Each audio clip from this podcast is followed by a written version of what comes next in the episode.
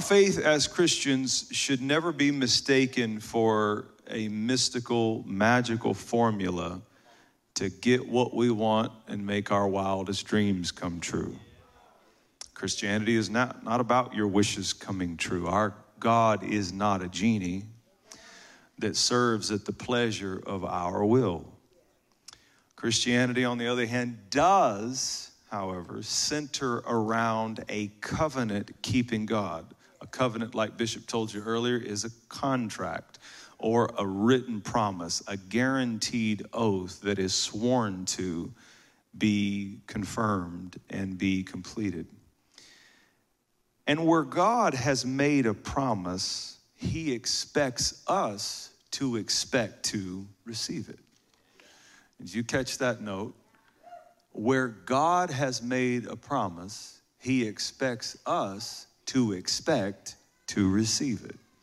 To come to God with anything less than expecting what He promised He would give is to dishonor Him by your very approach. Hebrews 11 says, He that comes to God must believe that He is, and that He is a rewarder of them that diligently seek Him. So, again, where God has made a promise, He expects us to expect to receive it. Say, I expect, to receive the promises of God. Now, one of the many promises of God that he expects us to expect to receive is he promised to bless people who believe in his word. Go with me to Galatians chapter 3, verses 6 through 9. Bear in mind all, we, all we've read about Abraham so far says, just as, those two very important words. Give me a healthy just as. Like you had your coffee. Just as. Just as Abraham believed God and it was accounted to him for righteousness, therefore know that only those who are of faith are sons of Abraham. Now, the writer here, Paul, teaching to his church at Galatia, is making a radical claim. He said, um, You're letting the Orthodox Jews look down on you because they're telling you Gentiles that your faith experience is not legitimate because they are the literal blood ancestors of Abraham. Paul said, Nope. He said, I don't care what's in their DNA. The only real descendants of Abraham are people who have faith in what God has said and is saying. Therefore, no, only those who are of faith are sons of Abraham. And the scripture foreseeing that God would justify the Gentiles by faith, Gentiles being all non Jews or all non natural descendants of Abraham, that God would justify the Gentiles by faith, preach the gospel to Abraham beforehand, saying, In you all the nations shall be blessed. So then, in conclusion, those who are of faith are blessed with believing Abraham. Do you have even a little tiny bit of faith in you this morning? Then, according to the scripture, you are blessed with the same blessing God gave Abraham. Go down to verse 13. Christ has redeemed us from the curse of the law. Somebody say, Thank you, Jesus having become a curse for us. For it is written, Cursed is everyone who hangs on a tree, that the blessing of Abraham might come upon the Gentiles in Christ Jesus that we might receive the promise, the promise, the oath, the contract, the promise of the Spirit, or the promise that the Spirit made, the promise of the Spirit, or the promise that the Spirit made all those hundreds and thousands of years ago, the promise of the Spirit through faith. Now, finally, verse 29 of Galatians chapter 3. Look at this. Verse 29 of Galatians chapter 3. If you are Christ's.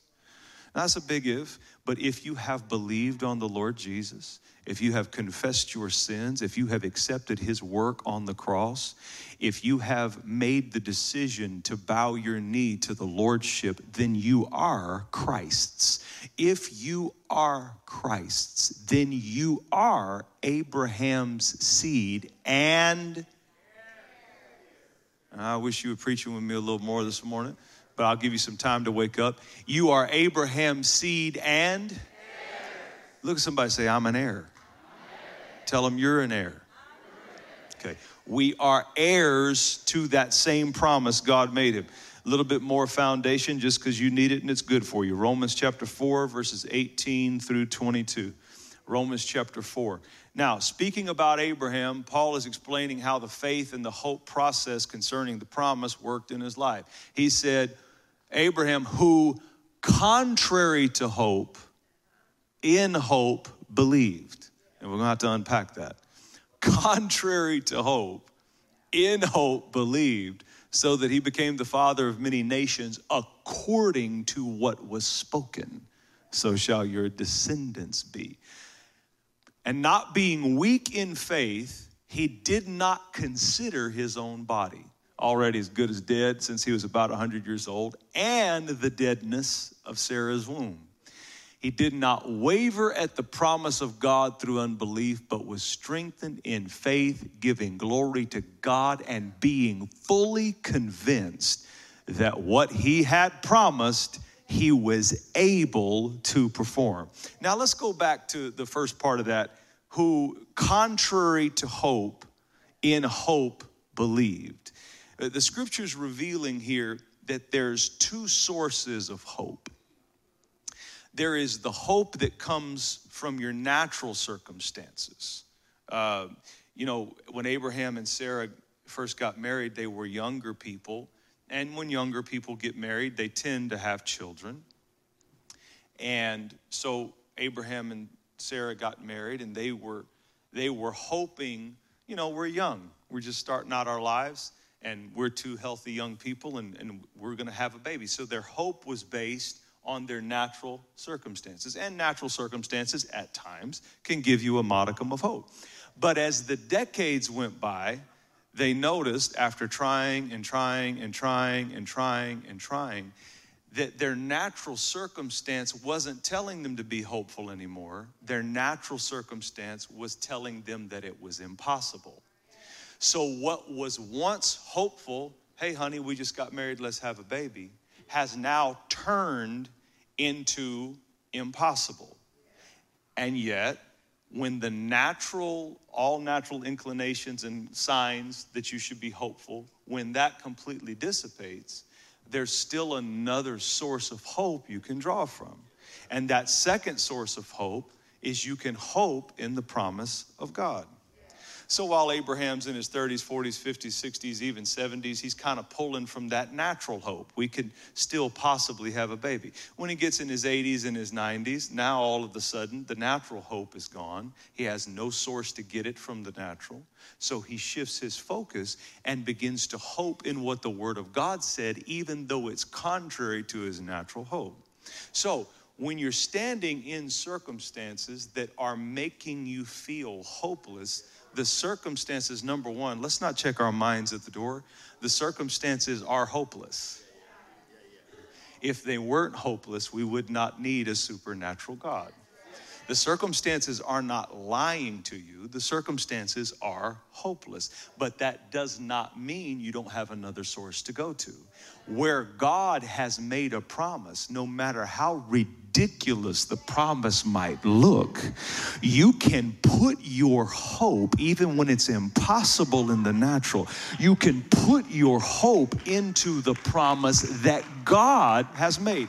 And look what look what doing that did for Abraham uh, verses 19 or 18 through 21 said that that hope put him in this position. This, this describes him. He, he was not weak. When you put your hope in God, you put your hope in something and it makes you, it drives out weakness. He was not weak.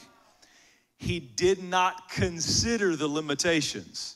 He didn't he was no longer considering the limitations of his body, which was almost 100 years old, or her body, which was 90. He wasn't considering the deadness of her womb. Only hoping in God gives you the ability to not consider the deadness around you, to not consider the deadness of your situation only hoping in the word God has said is strong enough to take your focus off of all of the limitations. He just didn't consider the limitations. Number three, he did not waver. He wasn't going back and forth, high one minute, low the next, happy one minute, depressed the next. He did not waver. He was strengthened in faith. He was giving glory to God, and verse 21 said he was fully convinced. Now, that's the position that that hoping in what God said put Abraham in. And that is the position that hoping in what God says will put you in, regardless of where you are at this morning in your circumstances, regardless of how hopeless it looks, regardless of the anxiety and the fear that you may feel. If you will hope in what the Word of God said, you can be not weak, not considering the limitations, not wavering, strengthened in faith, giving glory to God, and fully convinced. Now, the text we read in Hebrews says that God wanted to make the purpose of his promise very clear. Do you remember that? Very clear to the heirs.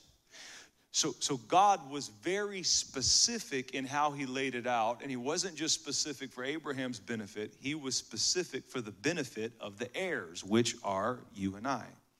Galatians said, if we are in Christ, we are heirs to the promise that the blessing of Abraham might come on us. So if we are heirs, the question is, heirs to what? And God sent me in here this morning to be the attorney who reads the will and tells you what your inheritance is. I've come to announce to your spirit and to your soul what your inheritance is. Your inheritance is we are the recipients of the same blessing and the same covenant promise that God made to Abraham. And listen, knowing the covenant promise, Hebrews 6 said, gives great consolation or encouragement and gives a hope. Do you remember what it said about the hope? That anchors the soul. Now, many of you came in here adrift. It's like you're in a boat without a rudder, no sails up to catch the wind, and no anchor, okay? Just adrift.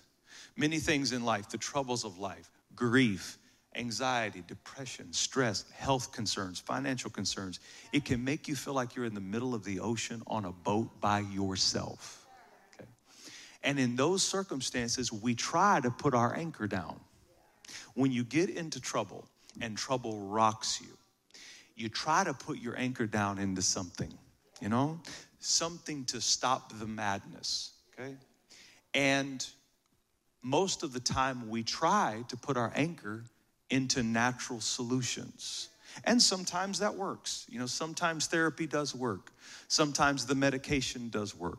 Some, sometimes working natural systems does work. But for those times when the natural systems fail you, and the doctor has done everything they can and you're still not getting better. And there's no move that you can make financially. Everything's going crazy in the relationship or your heart is upside down in grief. In those times you have to know that if you can't put your anchor down in natural circumstances you can always put your anchor down into the promise that God has made if you know the promise. That's why it's so important that you don't just come to church to sing and to shout. You better learn something. You better know something. You better walk out of the doors knowing something you didn't know before, or the preacher has failed you. Because when the enemy comes against you and all hell breaks loose and you can't find any peace for your soul, if you don't know what to anchor yourself down and you stay adrift. So, knowing the covenant, just knowing the covenant, knowing what God said, whether or not whether or not you grow in your level of faith into it and toward it, that's a separate issue. I'm just talking about knowing it, knowing what it says, and knowing that the New Testament said that this Old Testament promise and covenant was still applicable to you because of your connection by faith to Jesus Christ. That's important. That's important. So look at um, let's look at what happens to people that don't know the covenant promise. Go to Ephesians chapter 2 verse 12. This is the condition of people that don't know. Paul writes to the church at Ephesus, he said, Remember that at that time you were without Christ, being aliens or alienated. You were without Christ, being alienated from the commonwealth of Israel and strangers from the covenants of promise, having no hope and without God in the world. Wait a second. Why didn't they have hope? They didn't have hope. Look at it, having no hope. Why didn't they have hope? The text said it because they were strangers to the covenants of promise. If that's true, if being a stranger to the covenant of promise can cause you to have no hope, then familiarizing yourself with the covenants of promise and what God has said can fill you with hope. And interestingly enough, it is through this hope that faith works. I've told you time and time again that uh, if hope is the destination where you're trying to end up, that faith becomes your bridge. But faith without a destination or faith without hope is a bridge to nowhere. Okay. So, this hope in what God has promised actually gives us something to use our faith towards. It gives us something. Now, I can, if I have a hope, now I can pray in faith. If I have a hope, now I can speak faith instead of my circumstances and the reality and the facts of my situation, I can stand in a bad situation and speak faith. And I'm not just talking out of my head, making up crazy stuff. I'm speaking faith according to the hope that was established by reading the covenant promise that God said we could have. You understand what I'm saying?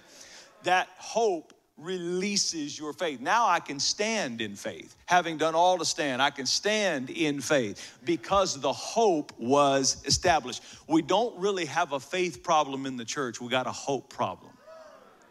So many people are here this morning and have no idea what they're hoping for. And you don't know what you're hoping for because you haven't read the covenant to realize what's available and what you can have.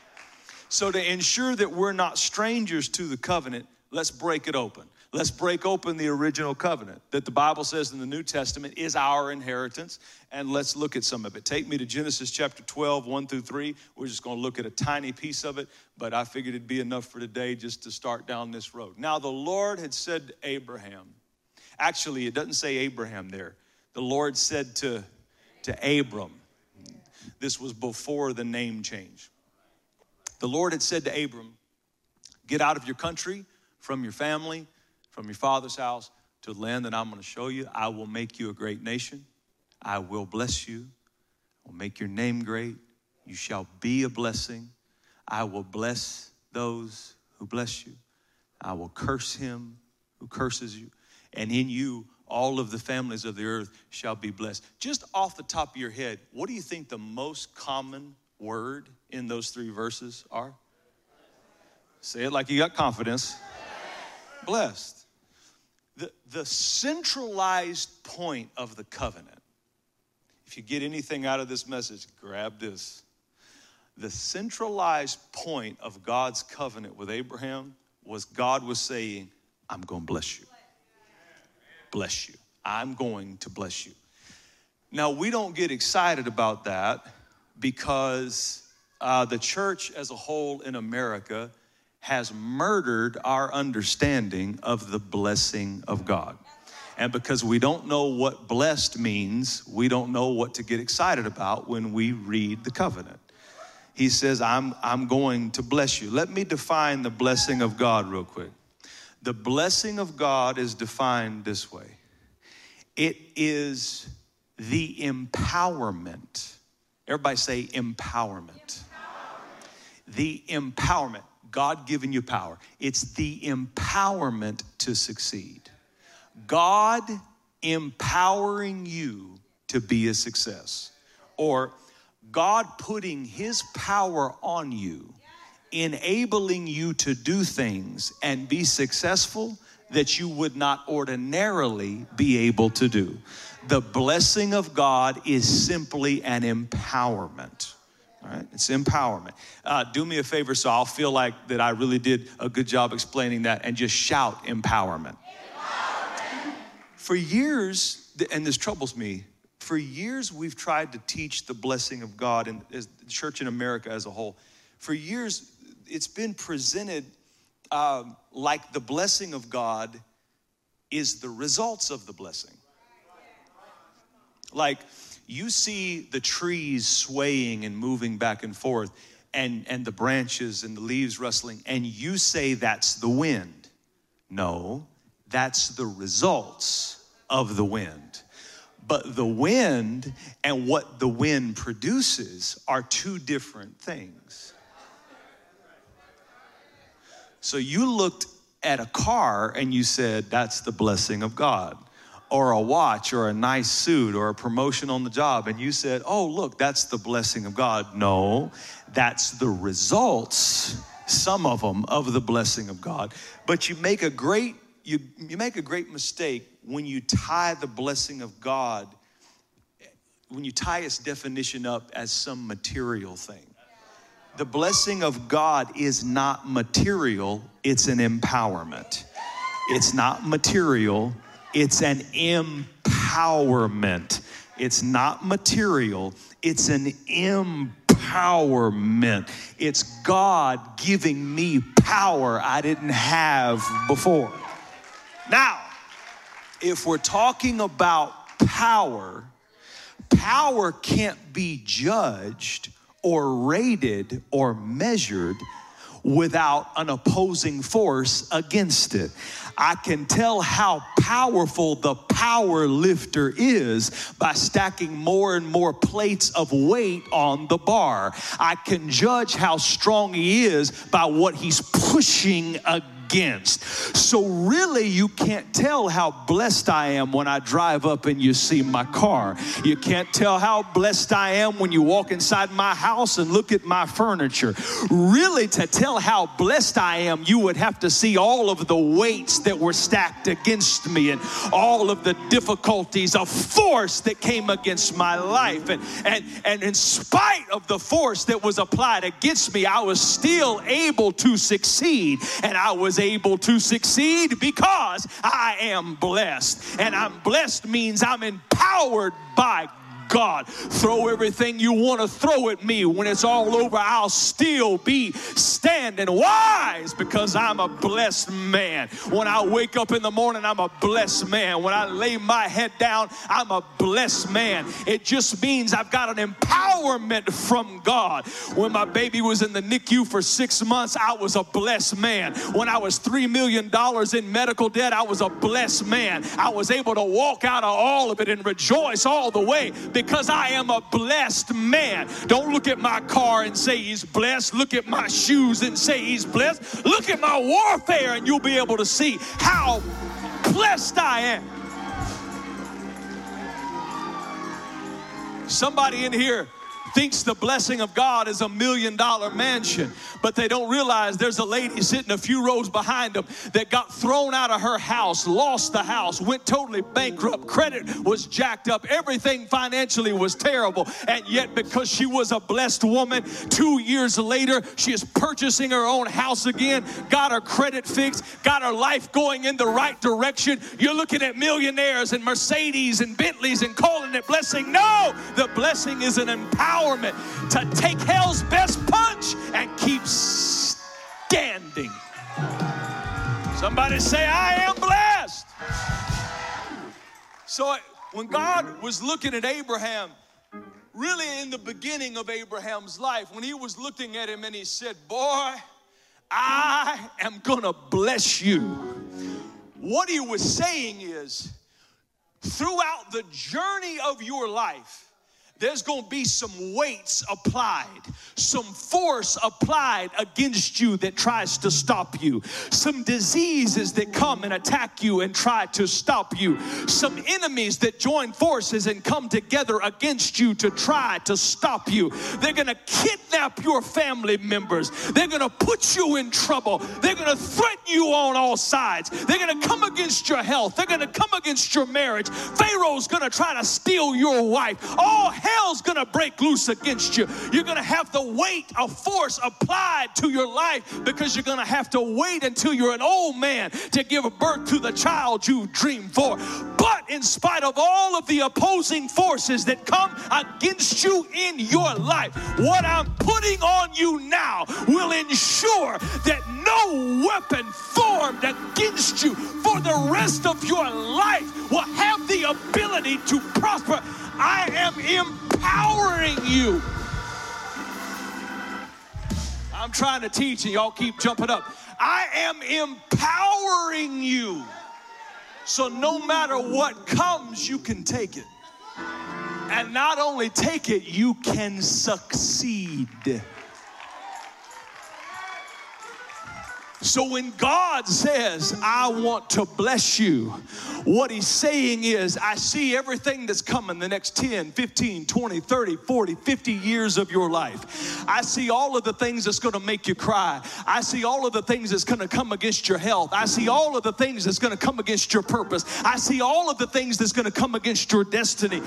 And what I'm putting on you is an empowerment to take every one of them in stride.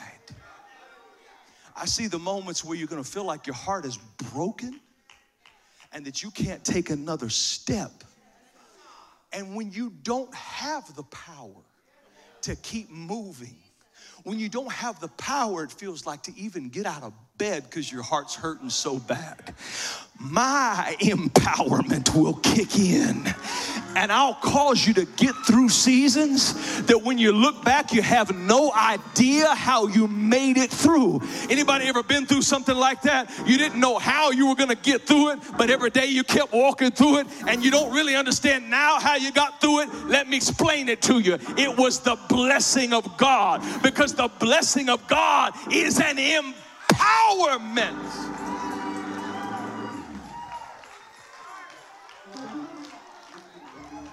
Say, I am blessed. I am blessed. If you're a man, say a man. If you're a woman, say a woman. Say, I'm a blessed man. Give God a hand clap of praise. All right, we got to teach. We got to teach. We got to teach. We got to teach.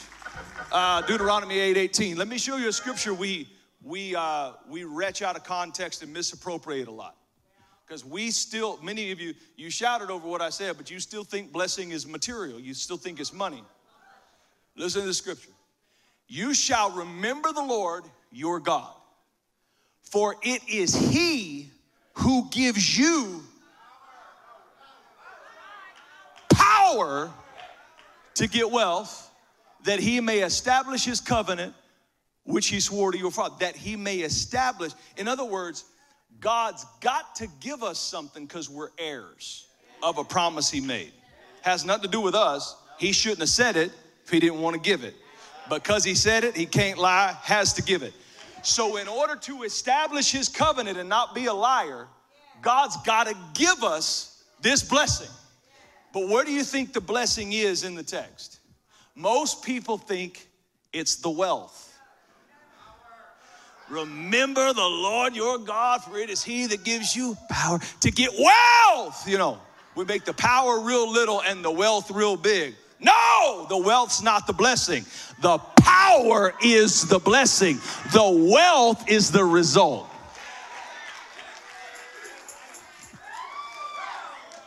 Somebody say, I got the power. Oh, say it again. I got the power. Make this confession with me God's power is on me, in me, and flowing through me. So, what's attacking me doesn't have a chance. Oh, I feel that in my spirit. God's power is on me, it's in me, it's flowing through me. So, what's attacking me does not have a chance. Power, power, power, power. Remember the Lord your God, it is He who gives you this is your inheritance. This is the commonwealth of Israel that we are no longer alienated from. This is what God promised to do to the descendants, the seed of Abraham. He said, I'm going to give you power.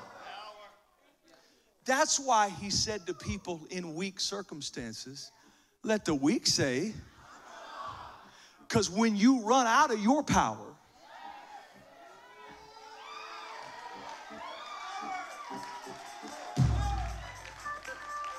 That's why he said, Let the poor say, I am rich. Because when you run out of your power financially, there's an unlimited resource of power available to you. Now, that word power, what's it describing? What's it defining? Thank you so much. You made my day. What's the word power defining? What it means to be blessed by God. So, those of you that are critical thinkers and you come to the you come to church and you come to the word and you're thinking critically and you've been and I'm only bringing this up because I heard it in my spirit. You've been bringing up and praying, God, Malachi 3 is not working for me. Because you said in your word, if I would bring the tithe that you would open the windows of heaven and pour out so much money. Malachi chapter 3. Malachi chapter 3, verse 10. Malachi chapter 3, verse 10, please, as soon as you can. No, I didn't give it to you, but I need you to find it for me and find it in a hurry. Bring all the tithes to the storehouse, there may be meat in mine house. Prove me now herewith, says Lord of hosts, if I will not, verse 11 Try me now on this, verse 11, or verse 12. Come on. Come on. Come on. Okay, try, I'll, I'll read it for you. Tr- try me now on this and see if I will not open the windows of heaven and pour out a, not money.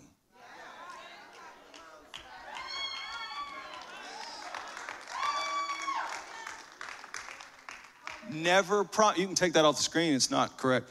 Uh, never promised to give you money.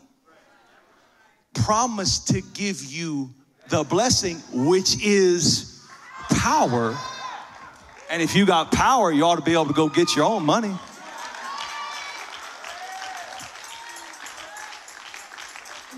Some people in your government may love welfare. Your God does not. Your God is not into just giving you something for nothing. Your God wants you to give to give you the power so you can get yourself up, take yourself out and do something in the earth. Make something happen. Now, he'll give you the ability to do what you couldn't ordinarily do, but he still wants you to take what he gave you and do something with it. So, so the blessing, watch this now. The blessing is an empowerment to do. That means if you're lazy,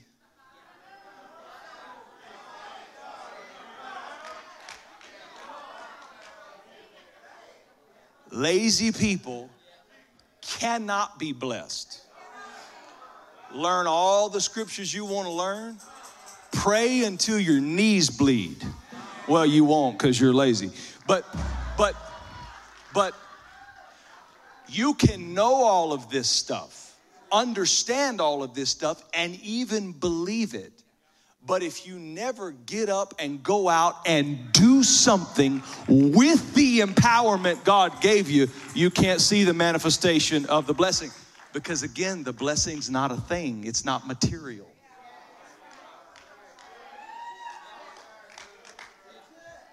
It's an empowerment. All right. Say, I am blessed, with the empowerment of God. All right, go back to Genesis chapter 12, verse 1. Genesis chapter 12, verse 1. Yeah, I know, brother. God gave me this. Genesis chapter 12, verse 1. Now the Lord has said to Abram, what did he say? I'm tired of preaching by myself. Preach with me. He said, in other words, in, in other words, number, just number one, get out of your country. In other words, remove yourself from the toxic environment that has the potential to hinder your empowerment. Okay. Abraham, I'm about to dump power on you, boy. But if I put this power on you while you're in the midst of a toxic environment, the power is going to be surrounded by pollution. You won't be able to get the most out of it. A polluted engine will, will still run for a little while, but you can't get the most out of it. Some of you are hindered in your blessing, not because of what you don't know and not because of what you don't believe, but you have planted yourself in a toxic environment that wars against the empowerment that God put in you. And you're supposed to be using your power to go out and win battles against enemies, not using your empowerment to survive in the toxic soup you're choosing to go lay down in.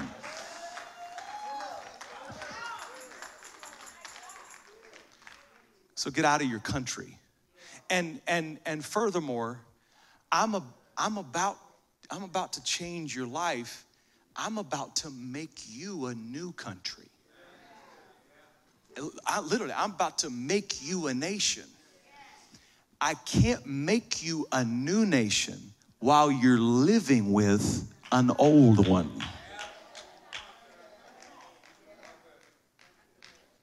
So separation is in order. Get out of your country, from your family. In other words, you're gonna have to sever ties with people who tie you to what you were. Because Abraham, a name change is coming. You're no longer gonna be called Abram. I'm gonna start calling you Abraham. Meaning is changing, purpose is changing, your life is changing. But if you stay connected to those people in your family, they will constantly call you by what you used to be and refuse to recognize what I have made you become.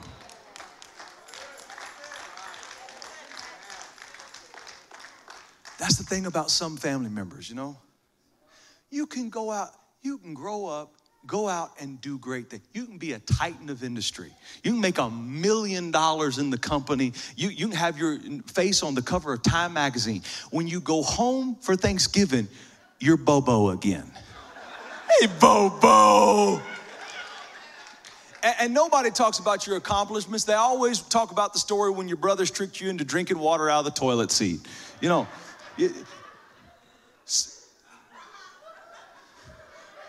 certain people will not let you escape what you were.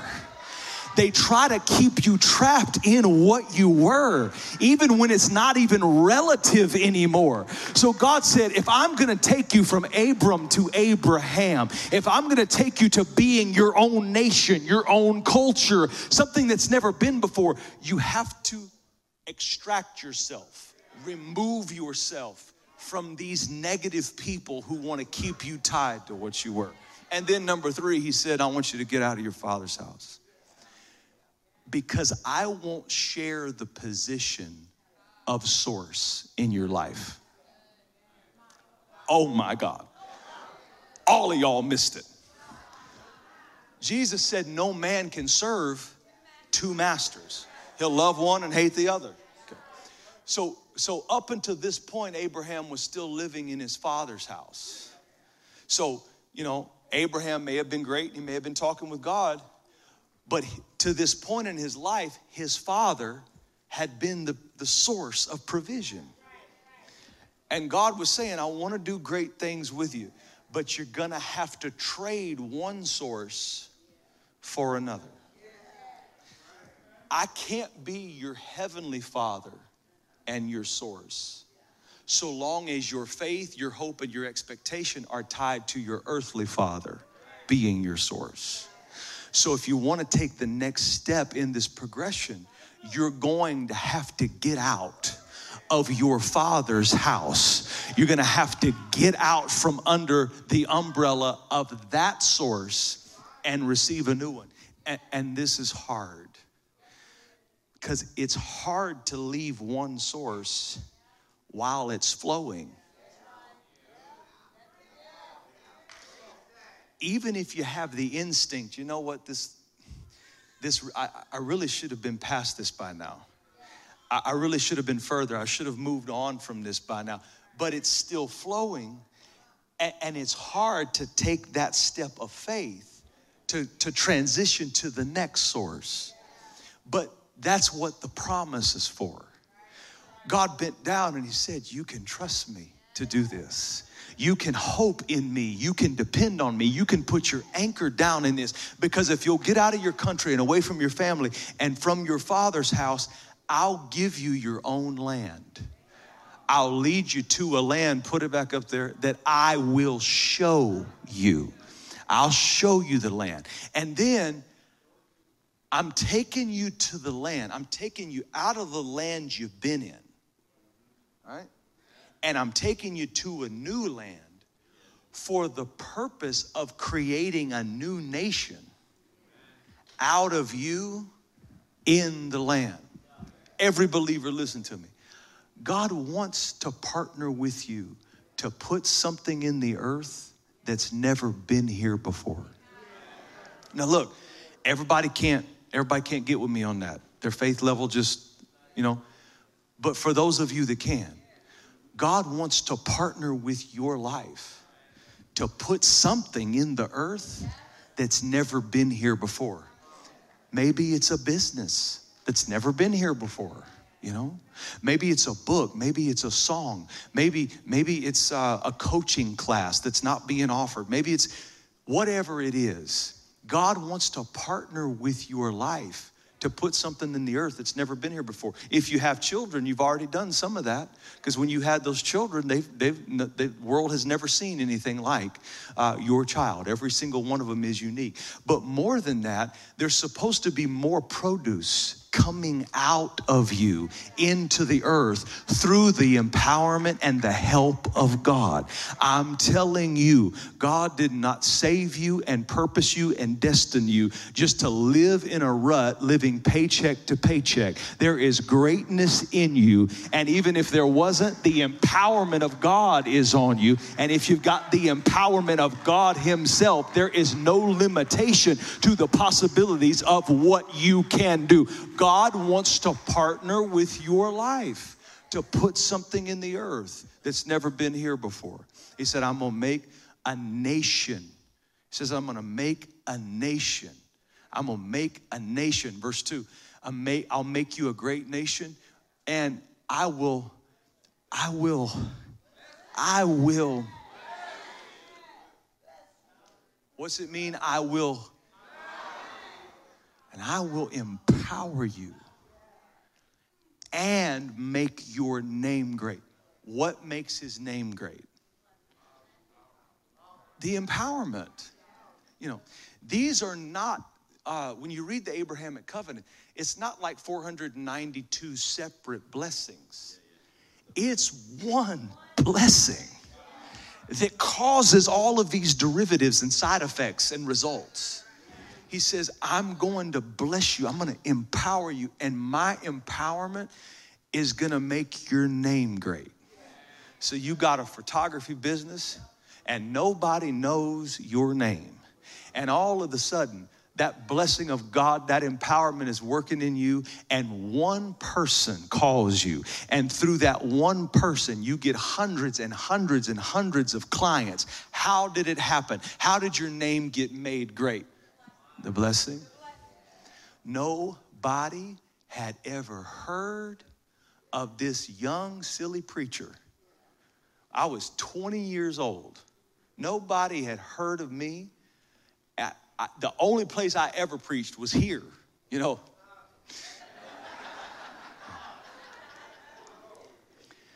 And we had a lady that worked here, her and her husband worked here, and they had to move to Orlando.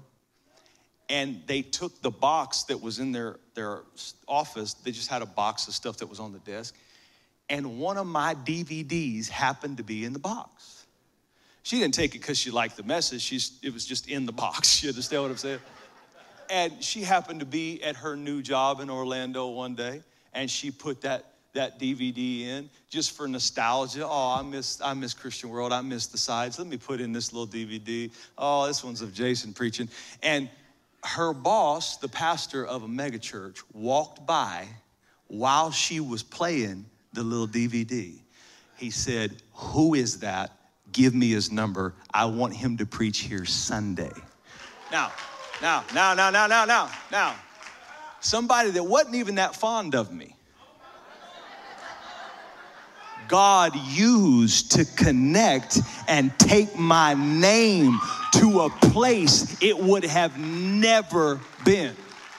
Now, I preached for that preacher for a few years, and then some preacher in Pittsburgh saw the live stream of me preaching for this other preacher and the preacher in pittsburgh called me and he he went further than that. He just he didn't just want me to preach. He said i want to hire you and give you a job now, I didn't take it, but the point is, the point is, my name started getting passed around in circles without me sending business cards, without me buying Facebook ads, without me getting a billboard, without me having a website, without me making phone calls and begging people for opportunities, without me chasing things all around the country just trying to get an open door.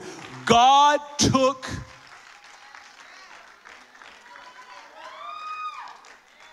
One little thing. And, and he started amplifying what was on my name. God can take one little thing about you and then empower that one thing.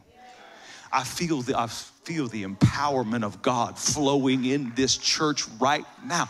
One little thing, just one little thing. Put your right hand on your head and say one thing.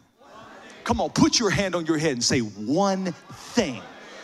God's about to give you favor for one thing. Just one thing.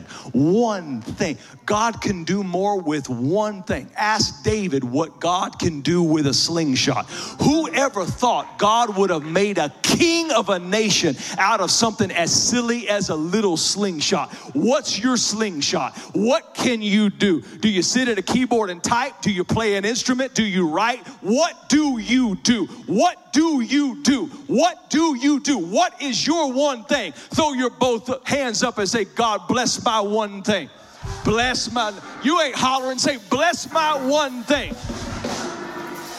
Do you bake cookies? Do you sell anything? God bless my one thing. There's this like 80 year old grandma from Kentucky that has become a superstar on Instagram. What's Alabama? What's her name?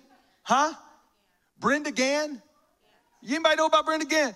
She is a superstar, influencer on social media. And she's like this old grandmother that is just funny. She kind of talks funny. She kind of sounds backwoodsy, you know, just real, real, real country.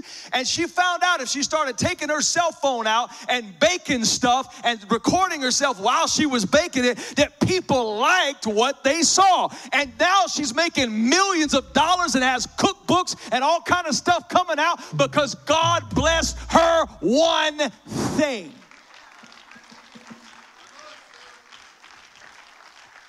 It's an empowerment. The blessing of God. It's an empowerment. Yeah. So he says, I'm going to bless you. I'm going to make your name great. In other words, I will cause people, listen to this, I will cause people to be attracted to you.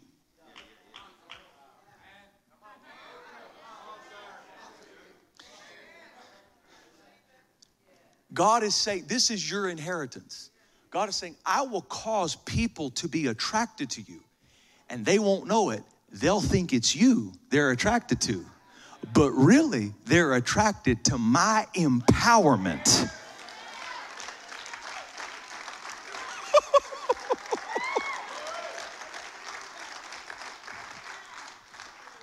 I promise you, I could take a long time and explain it, and I'm not self deprecating. This is just the God's honest truth. If you like hearing me minister, do you know what you like? I promise you, you don't like me. I promise you. If we met in social a social situation, you wouldn't want to have coffee with me. I promise. Ask my wife. If you like me, what you really like is the empowerment he put on me. The best thing about me, I promise you, is the empowerment he put on me. It's not it's not what I've worked for, what I've studied, what I've learned, my experience. I have all that. It's not the best thing. The best thing about me is the empowerment. And God said, He got God said, you know, I'll, I'll let you use my credit like it's yours.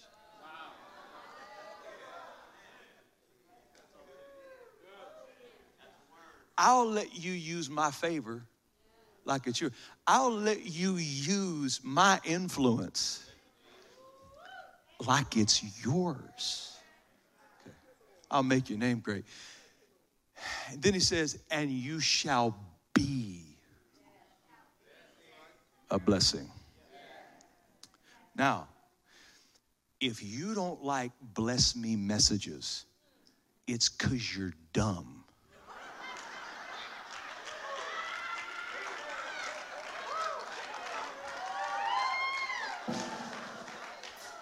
All you got to do is go on Google and just, all you have to do, just whoever your favorite preacher is, if they're famous, if they've ever preached a bless me message, all you got to do is go on Google. You'll find a hundred videos attacking them, calling them false prophets. You know, uh, this is the wolves in sheep's clothing, and all that. And and, and the, the real heart of what these people are saying in these videos is you're not preaching the gospel. You're not telling people that they're sinners and that they're going to hell and that they need to be saved. You're preaching about the blessing of God. They think material houses, cars, planes, all that. They think that's the blessing of God. The, the haters that are criticizing the pre, they think that's the blessing of God. No, that's not even the purpose of the blessing of God. This verse, verse 3, outlines and defines why God wants to bless you or why God wants to empower you. God's empowerment has an intended end. God wants to empower you to the point that you become an empowerment to someone else.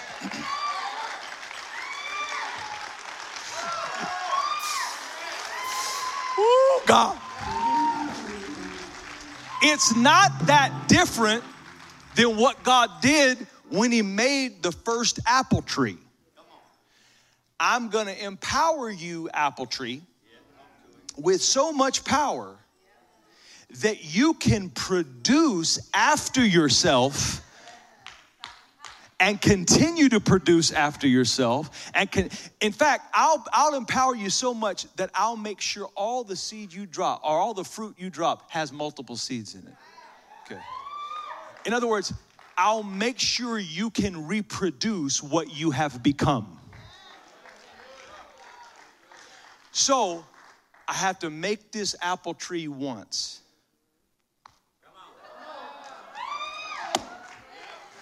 I got to make this man and this woman once. I got to make these blades of grass once. I got to make this oak tree once. I got to make these cows once. I got to make these goats and horses once. But after I do it once, I'm never to do it again because I'm to put inside of it the ability to become what it was made. So God says, Abraham, I want to empower you to the point that you become empowerment to other people. Or I'll bless you so that you can be a blessing. Why? Why? It's the next, it's the next couple of words. And in you all of the families of the earth shall be blessed. What's he mean by that? This is the third messianic prophecy in Scripture. Think about it. This is too deep. I'm gonna lose everybody. Just got to say it. So hang with me for a few seconds. Um, Adam and Eve fall in the garden. Mankind is severed from God. There's a breach. Mankind cannot be restored by sacrifices of, of uh, sheep and goats. It pushes the sin forward, but it never sends it away. It never cleanses it. Okay? So, man is stuck in a gulf separated from God. And God, in Genesis 3, begins to unroll the plan of redemption. First messianic prophecy, the seed of the woman. In other words, there's a man, woman doesn't have a seed. There's a seed of a woman, a man from a woman that is going to be born, that's going to fix this curse and crush the head of the serpent, and the serpent is going to bruise his heel. But but he doesn't tell us when, and he doesn't tell us who the woman is. He doesn't tell us, tell us who's going to give birth to this Savior that's going to fix everything. But let's think about it if the Savior was gonna be born, he's gotta have a family to be born into.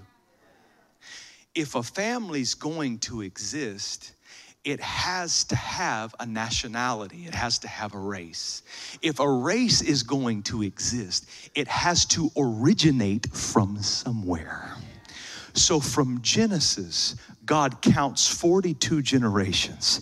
And he's, he's, he's keeping Abraham in the plan in Genesis. He's saying, I gotta have a family. If I need a family, I gotta have a nation. And I wanna start that nation over with you because there's something coming in 42 generations that's gonna redeem the world. But I wanna make sure it comes through the family and the nation and the culture that I choose. So I'm gonna give you a seed in your old age so you can produce a son. I'm gonna empower your son to have sons. I'm going to empower your grandsons to have 12 sons, 12 tribes, creating a new nation, a new nationality of people. And then I am going to send my Messiah through what you started with my empowerment. And my Messiah is going to come and take away the sins of the world and restore the breach between me and mankind so that through you all the nations of the world can be blessed because Jesus made himself available to every culture, every creed, every kind. Doesn't matter what your background is, doesn't matter what your race is. If you come to Jesus, he will cleanse you with his blood. That's what he meant.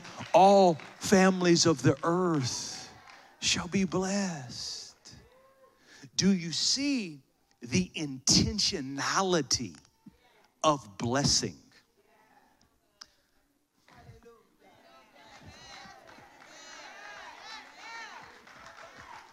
Do you see why you should want to be blessed? Never, never talk bad about blessing. Never talk down about blessing. Because even the people that use the empowerment of God and they're may be irresponsible with their stuff or they may be they may be greedy. You know uh, god never said that the blessing was contingent on you being perfect.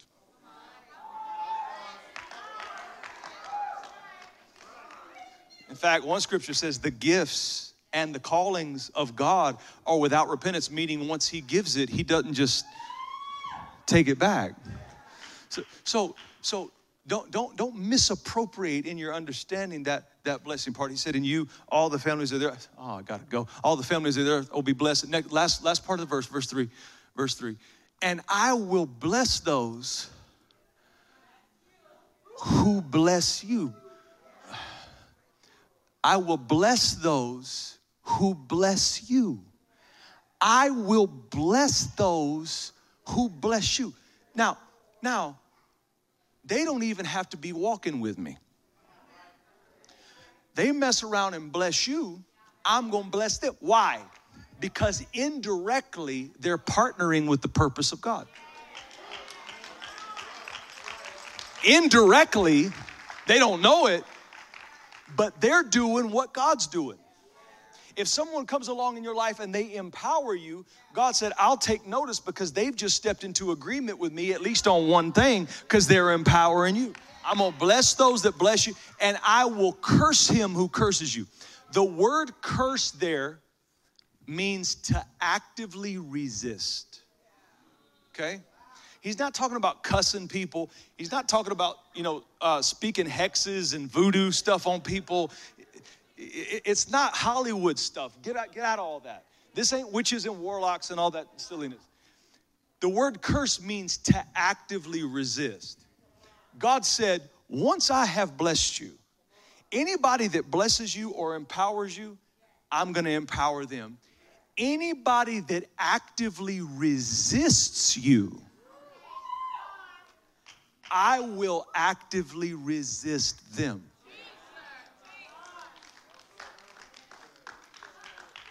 Why would God do that? Why would God do that? Because God's blessing always has a purpose. God's blessing always has a purpose. So if God is blessing me, you may not like it, but you don't know the purpose. So don't resist me. Don't come at me. Don't try to fight me. Don't try to hold me up. Don't try to block me. Don't don't slander my name. Don't don't don't try to resist me because when you do, when you resist a blessed person, you're resisting the purpose of God. That's what God's not just being, you know, a bully preventer here. He's saying, I'm going to bless anybody that blesses you because by blessing you, they're partnering with my purpose. I will actively resist, curse anyone that curses you because by cursing you or resisting you, they're resisting my purpose. And then you all, families of the earth, we already talked about that, shall be blessed. Stand to your feet. I speak the blessing of the Lord Oh, you can feel it. Hallelujah. I speak the blessing of the Lord over your life wherever you need it. If you need the blessing in your mind, I speak the blessing of the Lord over your mind. If you need the blessing in your physical body for a health challenge, I speak the empowerment of God into your body right now in the name of Jesus. By the stripes of Jesus Christ, we are healed. If you need the blessing, the empowerment of the Lord toward your finances, I speak that as you obey kingdom principles, that the empowerment of God comes into your life. That God blesses that one thing that you do and makes your name great. I speak the blessing of the Lord over your dreams and visions. I speak the blessing of the Lord over your gifts. I speak the blessing of the Lord over your children. In the name of Jesus. I speak the blessing of the Lord over your heart. I speak the blessing of the Lord over everything that your heart, your heart has in it. And Lord, I ask in the name of Jesus, you increase these believers these heirs of the promise that you made to Abraham. I ask you increase the knowledge of the covenant. I ask you cause it to swell in them and grow in them, that they would walk around more confident in the covenant and the hope they have in the covenant than what they see in their natural circumstances. In the name of Jesus Christ, we pray. Somebody clap your hands and praise the Lord all over the house.